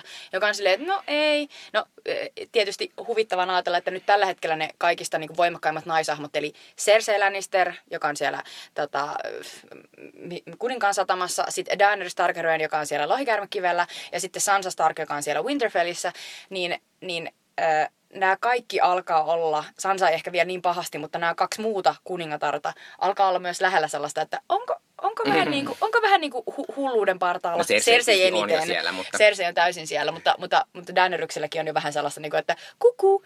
Niin tota, en tiedä. Ei, ei noita naisahmoja nyt ihan kauhean niin kuin silitellen ole käsitelty. Ei, mutta sitten tässä pitää sanoa vielä, että ihan lähiaikoina oli tämmöinen, jopa tämmöinen pieni ää, draaman poikainen tuolla Amerikassa, kun HBOlla ilmoitettiin, että mikä näiden David Benioffin ja D.B. Weissin, jotka siis on tämän Game of Thronesin luojat Martinin ohella, niin tota, he, heillä on tulossa tämmöinen uusi sarja tässä sitten Game of Thronesin jälkeen, jonka nimi on Confederate, joka kertoo siis tämmöisestä tulevaisuudesta, jossa Amerikassa ei ole laikkautettu orjuutta. Kyllä, eli se on tällainen alternative history. Kyllä. Niin kuin, joka on sellainen, että hei jäbät, te olette muutenkin osanneet ihan sairaan hyvin niin kuin kohdella niin kuin ylipäänsä silleen näitä ei-valkoisia suhteita ja y- y- muutenkin niin kuin ottaa heidät mukaan tähän teidän aiempaan sarjaan. Mm. Niin kyllä teillä varmasti on ihan sairaan hyvä chanssi tehdä tästäkin sellainen Joo. oikeasti hyvä. Että mä en pysty ymmärtämään, miten se voisi Ei, onnistua. se on, niin kuin, se on saanut myös ihan järkyttävästi backlashia. Jopa HP on joku johtaja taas sellainen, että no se nyt tuli silleen, että oh, tämä meni niin huonosti tämä, tämän sarjan lanseeraus. Olisi pitänyt tehdä paremmin silleen, öö, No, en tiedä, millä tavalla se olisi voitu tehdä paremmin, että ihmiset ei olisi ärsyntynyt niin. siitä. Että ja se ehkä, on vaan se ehkä, ajatus. Ehkä kahden valkoisen miehen ei pitäisi tehdä sarjaa, jossa e, orjuus on vielä laillista. Mm. Että tässä ollaan koko ajan niin kuin, siinä, kyllä. kyllä. Siis toi oli niin hyvä mm. peruspointti. Mm. niin kuin sille älkää tehkö sitä. Joo. Joo. Mutta nyt kun vähän haukuttiin tätä, niin nyt ruvetaan puhumaan meidän lempiasioista. Eli puhutaanpa siitä, että mitkä on meidän lempihahmoja, koska jos mikään sarja ikinä, niin Game, no varmaan lähes kaikki sarjat aina, mutta tuota, Game of Thronesin hohto ja hienous perustuu siihen, että siinä on tosi paljon hienoja hahmoja, joita voi rakastaa ja myös vihata. No, me voitaisiin varmaan heti sanoa, niin kuin, mitkä on meidän, molemmilla meillä Mikonkaan niin suosikkihahmot, jotka on siis mm. siis sillä tavalla niin kuin, kehittyneet eniten. Kyllä. Ja siis ne on Daenerys Targaryen ja Sansa Stark. Kyllä. Ne on siis kehittynyt eniten tässä sarjan aikana, jos lähdetään sieltä alusta, niin kuin Mikko tuossa jo puhui siitä ekasta jaksosta, niin molemmat on aivan sellaisia surkeita. Siis toista niin kuin veli vetää kuin, niin kuin pässiä narussa, ja toinen on ihan silleen, että oi ihanaa, voiko niin. joku prinssi ja, nyt pelastaa ja ihana King Joffrey, oi ota Joffrey, minut. niin ihana. Ja sitten, oi Joffrey, raiskaatkin ja hakkaat minua, ja, ja, tap, ja tappaat, tapaat minun isäni, Kyllä. ja yrität tappaa minut koko ajan. Eli siis näillä molemmille tulee niin sellainen... Äh, todellisuusherätys mm. kertaa tuhat tässä sarjassa. Ja ne, ja ne onnistuu kaiken jälkeen nousemaan tietysti liittolaisten avulla. Eli Daeneryksellä on tärkeimmänä liittolaisena on tällainen Sir Jorah Mormont, joka on tällainen äh, Ned Starkin itse asiassa aikanaan äh, maanpakoon lähettämä tällainen ihana, sö, ihana, ihana mies. soturi, joka on siis harrastanut ihmiskauppaa, mutta silloin tällainen tosi traaginen tarina, että sen vaimo oli tosi innostunut rikkauksista, niin sitten se yritti pitää yllä niiden lavish mm. lifestylea ja sitten sille kävi huonosti. Mm. No, nyt sitten se Ei, Sir... Saanko mä sanoa yhden Joo, sanan? Sano Kalisi. Kalisi, they are dragons, Kalisi. Ka- menkää YouTubeen ja kattokaa, kun Sir Jorah sanoo 22 kertaa Kalisi. Kalisi. Eli siis Sir Jorah on tällainen D- Daeneryksen henkivartija, joka, joka siis näkee tämän upean kohtauksen, jossa Daenerys siis nousee tuhkasta kauheiden koettelemusten jälkeen, tuli ei polta häntä, ja, ja hänen, hänen mukanaan olevat tällainen, tällaiset kolme kivettyneeltä nä- näyttänyttä lohikäärmeen munaa kuoriutuu yhtäkkiä, ja sieltä nousee kolme lohikäärmettä. Ja sen jälkeen Sir Jorah on antanut äh, elämänsä äh, Daenerykselle ja, ja myös tunnustanut jo rakkautensa. Ja, ja se oli ihana äh, kohtaus ja, ja, ja Daenerys on kerran jo, jo ihan laittanut hänetkin maanpakoon, mm. sanonut Sir Jorahille, että ei tarvitse tulla enää takaisin, mutta Sir Jorah seuraa Daenerystä maailman ääriin. Mm. Ja nyt viimeisimpänä se joutui sen hirvittävän taudin ö, runtelemana jättämään Daeneryksen, mm. mutta Daenerys sanoi sille, että, että mä sanon sulle, että meet ja etsit tähän parannuskeinon ja tuut vielä takaisin mun luo. Kyllä. Oi, siis toi oli, siis Daenerys on niin mahtava hahmo. Mm. Ihan sen takia kannattaa katsoa tätä koko sarja, koska nyt kun juttelut kuvasi tota hienoa kohtausta, mä katsoin just sen eka jakson, jossa hän on täysin tämmönen voimaton ja tämmönen, jota vaan työnnetään ja raiskataan ja kohdellaan niin kuin jotain koiraa käytännössä. Kyllä, hän on, niinku, hän on esine, jota, Kyllä. joka vaihtaa omistajaa. Niin se on, se on niin hieno se sen kehitys. Ja sen takia Danny, niin kuin mä sitä sanoin ja monet muutkin sanoo, koska se on niin pitkä se Daenerys, niin tota Daenerys. Kylläpäs mä sanoin sen. Daenerys. Daenerys. Niin, mutta toinen mun lempihahmo on siis Sansa, joka siis, jota kuvattiin tuossa äsken, kun puhuttiin sitä ekasta jaksossa. Sansa on alussa semmoinen hupsi tyttö, joka osaa tehdä itselleen näyttää mekkoja, jolla on kiva tukka, ja joka, joka haluaa, haluaa siis tulla prinsessaksi ja kuningattareksi ja päästä muuttamaan sinne pääkaupunkielämään, semmoista hienoa hovielämää. Kyllä. Sansa, Sansa tosi vahvasti niin kuin fanittaa äitiään ja on myös täysin äitinsä niin kuin, peilikuva. Ja, ja sitten tota, Sansalle tulee aika nopea reality check tosiaan siellä King's Landingissa, jossa, jossa hänen upea prinssinsä Joffrey osoittautuu ihan täydeksi sosiopaatiksi ja kiduttajaksi. Ja, ja, ja Sansa on moneen kertaan päästä hengestään, mutta hänellä on suojelijoita. Yksi heistä on Hurta Clegane, joka, joka siis jolla on joku ihana sellainen soft niin bone näille Starkin tyttärille, joita, joita molempia tämä tota, palkkasuturi suojelee tämän sarjan aikana. Ja sitten paikalla on myös King's Landingin tällaiseen miten se nyt sanoisi, sellaisiin advisoreihin kuuluva Petyr Littlefinger. Joka myös omistaa sen bordelli, joka alussa on. Kyllä, joka on siis tällainen alun perin köyhä poika Fingersista, joka on sellainen arvoton maaplantti jossain päin Westerosia, ja joka on aikanaan saanut mahdollisuuden päästä tämän eh, Sansan äidin Caitlyn Starkin, eh, silloisen Caitlyn Arrynin eh, perheeseen, tällaiseksi niin kasvattipojaksi, se on ollut siellä, ja, ja, ja ikään kuin sitä kautta se on, se on ti, ikään kuin tullut, tullut näihin maisemiin. Mm. Ja Littlefinger, äh, siis tässä käy ilmi, että Littlefinger siis rakastuu pikkuhiljaa Sansaan ja, ja päättää suojella tiettyyn pisteeseen sa- saakka Sansaa ja, ja auttaa Sansaa ikään kuin pääsemään sille levelille, millä pitää olla tässä Game of Thronesissa, mm. jotta pystyy selviämään. Koska näille, sen jälkeen kun Ned Stark menettää päänsä tuossa ykköskauden lopussa, niin kaikki nämä Starkin lapset, niistä tulee käytännössä sellaisia etsintäkuulutettuja, mm. jo, jo, jotka on sellaisia, että kun näette sen, niin ampukaa tai tuokaa välittömästi King's Landingiin, niin sitten me hirtetään ne. Niillä on hirvittävän huono asema ja niiden on pakko oppia niin kuin, kä- Ja tuntuu, että koko sarjan tätä. seuraavat niin kuin, kaudet perustuu siihen, että katsotaan, kun ne Starkin eh, niin kuin toisistaan, to, toiselta hukanneet lapset niin kuin sit lopulta yrittää päästä yhteen takaisin. Ei ne ehkä yritä tietoisesti, mutta niin se tarina kulkee, että ne jotenkin kulkee toisiaan kohti sitten. Ja si- Sansalla on niin älytön se kehitys, kun se on tosi pitkään tosi ulalla. Se ei oikeasti meinaa oppia millään. Se on ihan silleen, että joo joo, no kyllä se Joffrey vielä tästä. Se vaiheessa, kun se huomaa, että Joffrey on aivan täysin hullu. Samoin kaikki muut siellä King's Landingissa, se on silleen, että voi ei. Sitten on täysin paskana, kunnes Littlefinger sellaisessa tilanteessa, jo- jossa Joffrey niin kuin kuolee, se myrkytetään sellaisessa kruunajais-häätilaisuudessa, niin, tota, niin, niin siinä tilanteessa Petyr vie Sansan pois mm. sieltä. Ja, ja sen jälkeen niin kuin, tapahtuu monia asioita, jotka on Mutta pitää sellaisia- myös sanoa Sansasta sen verran, että Sansa on ehkä se hahmo, josta mä oon vihasin tälle sarjalle, koska Sansa on kohdeltu aivan hirvittävästi. Sansalla on käynyt niin kamalia asioita, että Mm. niitä, niitä ei edes halua muistaa. Eli Ja, ja nyt, nyt tässä seiskakaudella, kun, kun, kun ja jos katsotte sitä, niin, niin se millä tavalla Sansa käyttäytyy nyt seiskassa, niin on hyvin ymmärrettävää, kun on nähnyt sen kaiken ja näkee, että nyt ensimmäistä kertaa seitsemän kauteen, niin Sansa voi jälleen kokea, että se on about turvassa. Mm. Ni, ni, niin se, se, millä tavalla se alkaa yhtäkkiä leijua jotenkin, ja ehkä vähän niin kuin kokilta vaikuttaa, niin, niin se on varmaan ihan, niin kuin, ihan ymmärrettävä reaktio. Ja Sansa on niin upeita vaatteita tällä uusimmalla mm, kaudella. Sansa on kyllä tosi hienoja asioita. Ja sitten se on kyllä vähän silleen, että oh, I love Cersei kyllä, and her vähän. style. Koko ajan silleen, mitä? Aiotko mm. ruveta samanlaiseksi? Mutta monet nyt varmaan ihmettelee, että, että kuitenkin on monia, monia muita hahmoja, esim.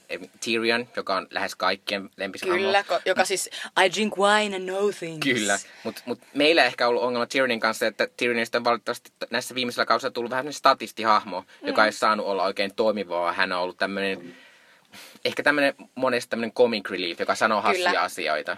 Kyllä, ja se, se on ihan mahtavaa, että meillä on niin huikea hahmo ja niin, että hän on selvinnyt näin pitkälle ja hän tulee selviämään Joo. vielä. pitää sanoa myös tämmöinen mahtava asia. Tyrionilla on semmoinen mieletön blondi tukka siinä ekassa jaksossa. Oh se on ihan käsittämätöntä. Pitää mennä katsoa tätä. Se on käsittämätöntä. Joo, mutta siis Tyrion on ihan huikea tyyppi, mutta ei se mikään ihan pestis. Mm. Mutta m- mulla on niinku erittäin suuri soft spot kaikille näille tällaisille niinku vähän erilaisille kuin kuin perusvalkoinen niin kuin Barbilta näyttävä tyyppi tai Keniltä, niin kuin John.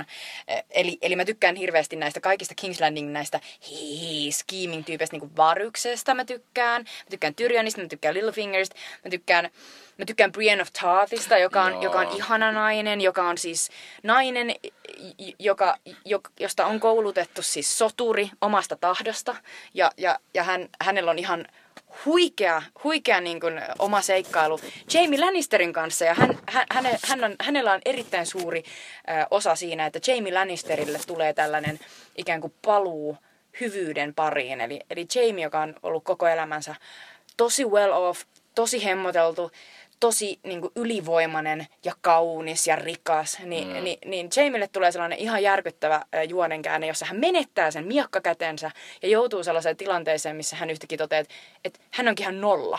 Ja mm. Brienne of Tarth on koko ajan mukana siinä. Ja sen jälkeen, kun he molemmat selviää siitä ja pääsee takaisin niin kuin ihmisten kirjoihin, jossain vaiheessa Jamie vielä pelastaa Briannen karhulta ja kaikkea. se on mahtava juttu. Se on niin sellainen, Jamie, what are you doing? Silleen, get behind me. Se on mahtava kohtaus. Mutta sitten, kun ne pääsee pois, niin joka kerta sen jälkeen, kun nämä kaksi tapaa, niin niiden välisissä katseissa on niin paljon sellaista, että, että mä oikeasti on ainoa ihminen, joka tuntee sut. Mm. Ja mä oikeasti kunnioitan ja rakastan sua tosi paljon. Ja sitten viime kaudella oli vielä sellainen, missä Jamie antoi Briannelle sen miakkansa. Oli silleen, tässä tämä. Sitten Brianne teki sille jotain, sitten se yritti antaa se takaisin. Ja Jamie vaan silleen, no it's yours. It'll always be yours. Joka on niin sellainen, This is my, my heart. heart. It'll always be yours. Sitten mä olin silleen... Mutta mut se on myös ihana se kohtaus, missä ne lopulta eroaa, kun se Brian ratsastaa sinne ja sitten se James katsoo siellä, siellä, siellä kaukana parvekkeella. Voi ei, Niin ja sitten se heiluttaa sille sen niin. pahalla kädellä, niin. kun mä muistan, kun Jamie palasi takaisin. Mä alun perin inhasin Jamie ja nyt mä niinku rakastan sitä, kun se on niin ihana uusi ihminen. Kun se palaa takaisin ja se on menettänyt sen kätensä, niin Cersei joka se on ajatellut, että, että rakastaa häntä eniten, niin Cersei ottaa hänet vastaan silleen, että no mihin vittu se käsi meni? Että se on niinku ihan hirveetä. Siinä tuli ihan sellainen, että Herra Jumala, miten julma toi sun sisko on ja sun rakastaja. Mm. Miten sä voit vielä rakastaa sitä? Mm. Et musta tuntuu, että siinä vaiheessa James, joku kuoli, että se ei enää rakasta sitä. Mutta siis kävikö jo ilmi, Jamie on yksi mun lempihahmo. Kyllä. Mutta sitten kun puhutaan näistä lempihahmoista, niin ehkä puhutaan nyt sitten tässä nopeasti ei näin ehkä isosti, mutta näistä tämmöisistä, tämmöisissä sarjoissa on myös paljon asioita, joita vihata. Ja mm-hmm. me nyt ei puhuta näistä semmoisista välttämättä ainakaan, koska aiemmin oli King Joffrey, joka oli rakennettu semmoisen hahmoksi, että kaikkien niin, sille, että kaikki sitä. vihaa sitä. Joo, samoin Kyllä. Ramsey Bolton, Kyllä. sille joo raiskaa. Että ei puhuta tällaisesta hahmosta, vaan puhutaan tästä hahmosta, joka on vaan semmoinen, jolle annetaan hirveästi tilaa, mutta jotka vaan ei sytytä, kuten e, minulla se on kaikista suurimpana, on Starkin, tämä ei enää kävelemään pysyvä, pystyvä lapsi, eli Bran. Se on, siis ei ole mitään tylsempää kuin se, kun Bran on metsässä ja joku korppi puhuu sille ja sitten raahataan niissä semmosissa. Se oli ihan kiva, kun se Hodor oli vielä sen mukana, koska Hodor oli ihan söpö. Ja se olennainen teki sitä Branista kiinnostaa, mutta ei oikeasti tehnyt. Ja mua myös ärsyttänyt aina se Brannin semmoinen taika-asia, kun se kuulostaa niin randomilta, sitä ei ikinä selitellä mitenkään. Tietysti mä ymmärrän, että mä oon niin iloinen sitä ei selitellä, koska siinä oli semmoinen kausi, jolloin Branni ollut tässä mukana edes, mikä oli melkein paras kausi ikinä tämän takia, no ei oikeasti ollut. Mutta sitä ei selitellä ikinä, koska ne olisi voinut tehdä semmoisen jutun, että se olisi seurattu koko kauden ajan, kun se Bran oppii sitä sitä typerää puu kolmi silmä korppi taikaa mm. siellä jossain puun sisässä. Ja mä oon silleen, mä inhoan Brania ja sit varsinkin mä en nyt halua spoilata näitä uusia jaksoja, mutta tässä kolmannessa jaksossa Bran tuli takaisin ja se tapasi Sansa ja se miten se kohtelee sitä, niin se... Ah! Mutta siis jo, täytyy sanoa, että on ollut niin hauskaa katsoa tätä sarjaa, kun Mikko menee aina ihan sellaiseksi valkoisessa silleen, voi vittu, kun se Bran tulee siihen. Okei, okay, no. Ähm, mun mun niinku ehkä sellainen niinku, selvästi vähän sellainen, että me, me, ei voisi vähempää kiinnostaa, on niinku oikeasti Jon Snow. Oon pahoillani, mutta, mutta siis niinku John on niin sellainen, että sitten sellainen mahtava sellainen Game of Love-sivustolla on sellainen sarjakuva, missä on silleen, että he he he, että tällaisia nämä hahmot oli ennen ja tällaisia nykyisin. Sitten siinä on sellainen sarjakuva, missä Snow on silleen, I'm miserable because I'm a bastard. Silleen, mä oon elämä on hirveetä. Sitten silleen, seiskakaudella. Elämä on ihan hirveetä tosi monella erilaisella tavalla, eli mulla on monia syitä olla tosi. Sitten mä oon silleen, toi on basically Jon Snow. Mä oon silleen, sä oot valkoinen, sä oot Ned Starkin poikana kasvanut, sä oot saanut kaiken koulutuksen hienon, ja silti sulla on kaikki niin huonosti koko ajan, ja sit sulla on jotain niinku, siellä muurilla ja niiden wildlingien kanssa, ja oikeasti mä oon pahoillani, että mä oon varmaan ainoa ihminen, joka ei, joka ei saanut mitään upeita kiksiä siitä, että se harrasti seksiä sen punatukkasen wildling muijan kanssa, joka sitten kuoli, ja sit mä olin silleen, en tuntenut mitään. Olenko jonkinnäköinen koulumurhaaja, en tiedä, mutta mikään ei liikahtanut täällä, koska mä oon silleen, Jon Snow, I don't give a shit. Ja ainoa syy, minkä takia mä nyt on silleen, että Jon Snow, susta on tulossa ehkä kiinnostava, on se, että tässä seiskakaudella John on nyt mennyt sinne Daeneryksen luo, mm. ja, ja, ja siinä on oikeasti alkanut tulla sellaista, että, ah, että et, et näillä kahdella voi olla ihan kiinnostava yhteinen niin kuin, tulevaisuus, ja, ja se kiinnostaa mua, mutta Jon Snow yksinään, varsinkin siellä muurilla, muuri-ihmiset, tylsiä. Siis miten kauan se kesti Siis niin kauan. hengailu? Ja sitten sit ne hemmetin, oh my god, ne villit ihmiset, mä silleen, joku uh, Mans Raider, mä oon ihan silleen, ei. Siis ihan, ihan kauheita mulla Joo, ei. siis mä oon silleen, että, että mä en ole ihan noin vahvasti, että mä kuitenkin, musta Kit Harington on kauhean kaunis mies ja häntä katsoo ihan mielellään.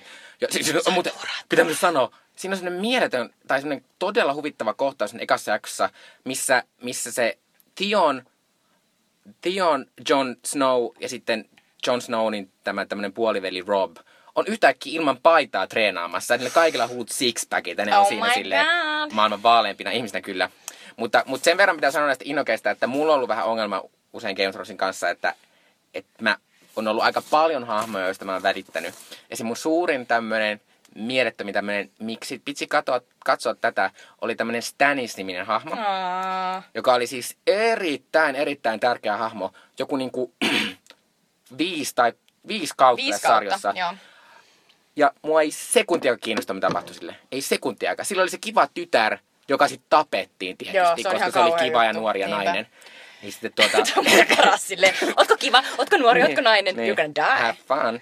Niin, tota, äh, niin se oli ihan semmoinen, että, että usein mulla on ollut vähän se ongelma tämän kanssa, että tämä on aika pa- täynnä semmoisia hahmoja, jotka mulle on aika mm. turhanpäiväisiä. Ja sitten mulla on ongelma kaikkien tota, paljolti kajaalia käyttävien miesahmojen kanssa, eli ää, Dorne, Dorne kokonaisuudessaan, kun, kun Jamie menee sen ö, tota, aseenkantajan Bronin kanssa sinne Dorneen kerran, se on sellainen tota, vähän niin kuin sellainen lähi-itä, niin se on sellainen paikka, joka oli, näytti ihan kesäteatterilta ne kaikki jaksot, missä se oli silleen, että Suomenlinnan kesäteatterissa tapahtuu. Se oli vuokrannut jonkun huvila ja ne Joo. kaikki kohtaukset puhuttiin Siis se oli siellä. niin nolo, ihan sellainen, että en uskonut ollenkaan, että se on joku oma maa. Ja, ja, niinku, ja kaikki ne tyypit siellä oli noloja. Ja kaikista noloja oli tietenkin Oberyn Martell, joka oli sellainen...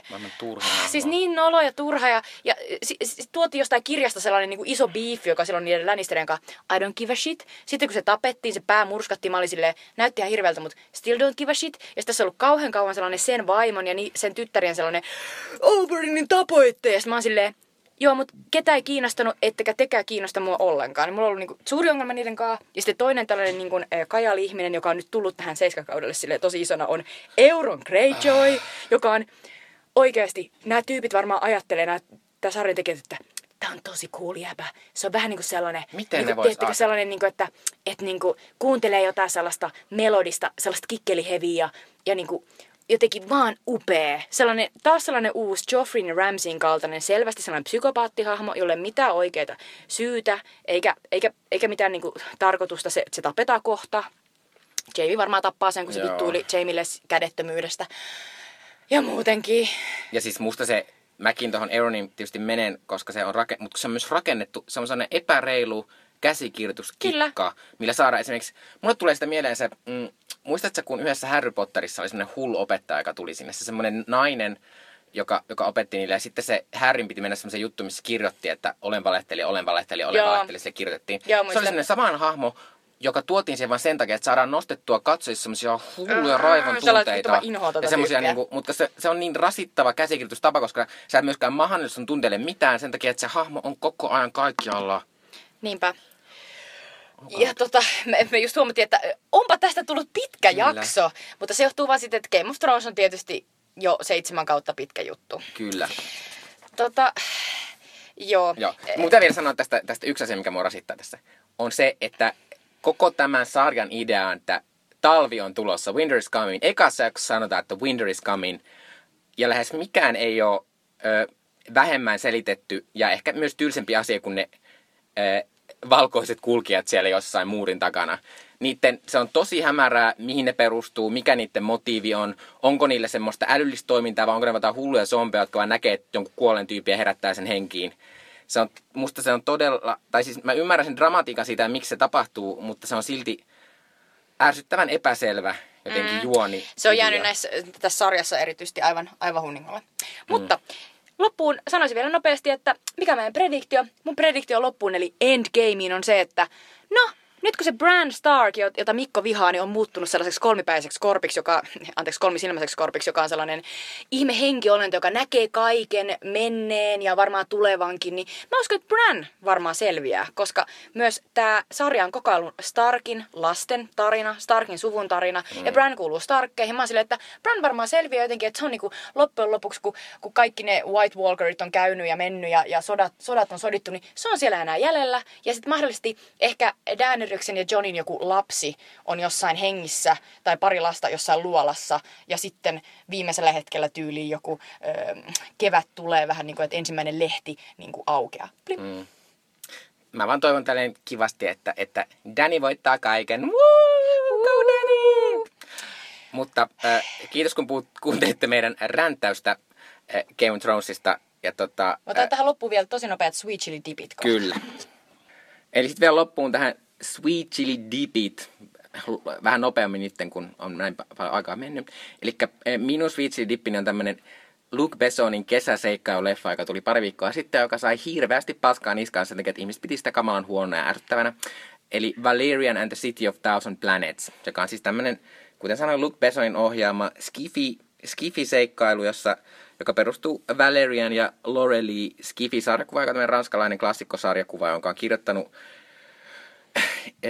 Pierre Christine ja, yrittä, ja kuvittanut Jean-Claude Messerier. Hienosti laususta kyllä. Ja siinä valitettavasti on päässä Dane DeHaan ja Cara Delevingne, jotka eivät ole mitenkään karismaattisia, eivätkä hyviä näyttelijöitä. Heillä ei ole keskinäistä kameraa ja karismaa, ja varsinkin Dane, on, tai se Dane DeHaan on täysin semmoinen karisma tyhjö, että aina kun se yrittää, kun se, se on niin kamala, kun se yrittää, sen hahmon pitäisi olla semmoinen siis niin kuin naismagneetti ja tämmöinen oh naismies. Ja se on vaikuttanut trailerissa hirveältä. Sekuntiakaan mä en usko siinä, että se on. Mutta pitää sitten sanoa kuitenkin se, että, että musta tämä oli silti, äh, se kulki kauhean kivasti, se oli jatkuvasti aivan järkyttävän hienon näköinen.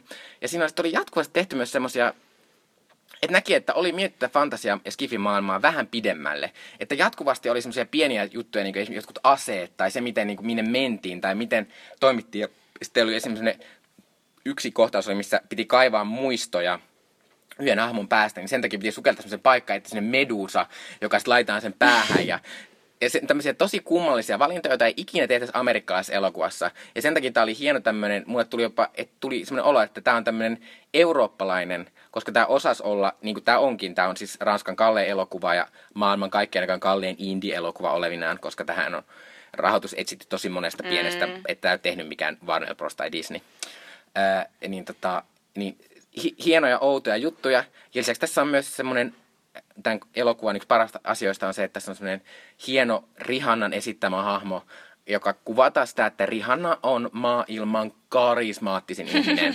Jopa tuommoisessa tyhmässä pikkuroolissa se on silleen, että ah, mutta lähinnä mä oon silleen, että mulle, mulle tämä niinku, täytti kaikki ne boksit, mitä vaaditaan hyvältä, leffalta, hyvältä kesäleffalta. Tänne vaan meni, istu ja sitten se vaan meni ja siinä oli kova vauhti ja no se juoni nyt oli vähän millainen se oli, mutta se oli jatkuvasti oli uutta nähtävää ja erinäköistä nähtävää ja tosi kiva. Mahtavaa. Mä, siis to, ton perusteella mä voisin kyllä mennä se katsomaan, koska mä rakastan Fifth Elementtiä ja toi random medusa, joka laitetaan päähän, Kyllä. niin me. Mutta varoitan, se Dandyhan on ihan kamala. Joo, mä, mä, mä varustaudun tähän. Äh, Mun Sweet Chili Dip-suositus on suomalainen leffa, Hanna-Leena Haurun esikois äh, niinku kokoelma-leffa. Äh, Lauri Mäntyvaaran Tuuheet ripset, jonka mä näin nime. jonka mä näin kaksi viikkoa sitten. Ja siis se oli jotenkin sellainen elokuva, joka oli niin raikas ja niin jotenkin sellainen, mitä mä oon koko ajan odottanut, että jes mahtavaa, tällaisia, tällaisia elokuvia ja tällaisia henkilöhahmoja tarvitaan suomalaiseen niin kuin elokuvakulttuuriin. Siinä on nimittäin se on, siis, se on siis sellainen romanttinen, ikään kuin sellainen kasvuelokuva. Siinä on ö, parhaat ystävät, ö, sellaiset Satu ja Heidi, jotka on siis tosi tosi badass tyyppejä. Ne on just sellaisia, niin kuin, mitä voit vaan kuvitella, että, että sellaisessa teiniässä sä oot vaan täysin varma siitä, että sun, sun niin kuin oma juttu on täydellinen. Ja niiden juttu on se, että ne aikoo, aikoo niin kuin vastustaa ja häiritä kaikkia sellaisia avioliittoinstituutiotapahtumia, joita niiden niin kuin kotiseudulla, niiden lähipiirissä tapahtuu. Eli ne niinku crashaa äh, häitä, ne niinku yrittää kaikin keinoin tehdä, tehdä niinku tyhjäksi sellaisen paikallisen Scandinavian Geisha-koulun äh, sellaisia ihme vaimon äh, ko- koulutussessioita. Ja se on muutenkin tosi, tosi kummallinen se lähtökohta, mutta siinä on jotenkin tosi suloinen se ajatus, että, että mä luulin, että tämä leffa olisi sellainen, että no siinä on pestikset, toinen niistä rakastuu sellaiseen lätkäpelle, jonka nimi on Lauri Mäntyvaara, jossain keskivaiheella ja sitten tulee sellainen ongelma, mutta sitten ne jotenkin niinku pääsee sen yli ja sitten on edelleen pestiksiä. Mutta oikeasti se elokuva ö, toimii sillä tavalla, että ö, melkein heti alussa toinen niistä tytöistä jo rakastuu siihen Lauri Mäntyvaaraan tosi nopeasti. Ja siitä Lauri Mäntyvaarasta tulee myös sellainen tosi tärkeä, ihan oikea, niin kuin pyöreä hahmo, jolla on oikeita haluja ja unelmia ja joka ei ole pelkästään mikään lätkäpelle. Ja parasta tässä elokuvassa oli se tapa, ennakkoluuloton toteutus, jolla se oli tehty. Siinä oli ihan mahtavia pieniä episodeja, jotka oli, jotka oli jotenkin sellaisia niin kuin, mielikuvituksellisia sy- syöksyjä niin kuin, kohti sitä sellaista hauskaa haavemaailmaa, missä jotenkin toivoisi, että ne omat, omat niin kuin, äh, jotenkin toiveet toteutuu, mutta, mutta, mutta jotenkin maailma on niin karu ja, ja jotenkin sellainen niin kuin kova, että et ei se ikinä mene just niin kuin sä haluaisit. Mutta tämä päähenkilö Satu on niin jotenkin sellainen rohkea ja jotenkin sellainen täynnä ideoita ja, ja jotenkin osaavuutta, että se koko ajan rakentelee sitä maailmaa ympärilleen ja se yrittää saada myös tässä Heidiä sinne kovasti. Tässä on ihania, ihania jotenkin sellaisia perus niin kuin, jotenkin sellaisia kohtauksia, joissa sä yhtäkkiä muistat, että millaista on myös olla niin kuin jotenkin teini ja, ja kokea sellaisia niin kuin tosi syviä ja, niin kuin, ja melkein pohjattomalta tuntumia fiiliksiä, jo- jolloin sä haluat vaan jotenkin saada jonkun ihmisen sun viereen ja, ja, ja niin kuin kuunnella sen kanssa Mars Voltaa samaan aikaan niin kuin erillisiltä niin kuin, kuulokkeelta ja jotenkin vaan istua jossain sellaisessa kesämajassa. Ja sitten tykkäsin niin paljon siitä, että tässä oli sellaisia rohkeita, ää, jotenkin ei, ei tavallisiin laatikoihin mahtuvia naisia ja, ja herkkiä, herkkiä nuoria miehiä. Siis tässä oli, tässä, kaikki nämä hahmot oli, oli tosi sellaisia erityylisiä, mihin sä oot tottunut niin kuin suomalaisessa elokuvassa varsinkin. Missään ei tehty kompromisseja ja, ja, ja oli niin paljon sellaisia ihania juttuja, niin kuin söpöjä kissanpentuja ja outoja moottoripyöriä, jotka kulkee veden päällä. Ja ihan vaan niin paljon sellaista niin kuin parha, parhautta ja ystävyyttä. Ja et, et mä, mä tulin niin hyvälle tuulelle tästä elokuvasta. Siinä oli niin paljon sellaisia rohkeita ratkaisuja, jotka on varmasti myös siitä, että Hanna-Leena Haura on tehnyt 30 lyhyt elokuvaa. Ja sillä on tosi, tosi hyvin hallussa se, että mitä se oikeasti haluaa. Menkää katsomaan tuo Lauri Mäntyvaara. Älkää antako sen traileri hämätä. Se traileri on tosi kummallinen. Joo, se, se elokuva on. on ihana. Ja kansi mennä katsomaan myös sen takia, että se ei varmaan kauhean, pitkä elokuvissa, koska se sai ekalla viikolla on ka- 800 katsojaa. Mm. Menkää. Kyllä. Ja, mutta kiitos kun kuuntelitte. Kiitos. Meillä on ollut tosi mahtavaa tämä kerta. Siis Game of Thrones, se oikeasti niin kuin puhututtaa niin paljon, että sen Mm. takia tästä tuli niin pitkä. Mutta toivottavasti te nautitte. Me ainakin. Kyllä. Palataan. Palataan. Moi moi!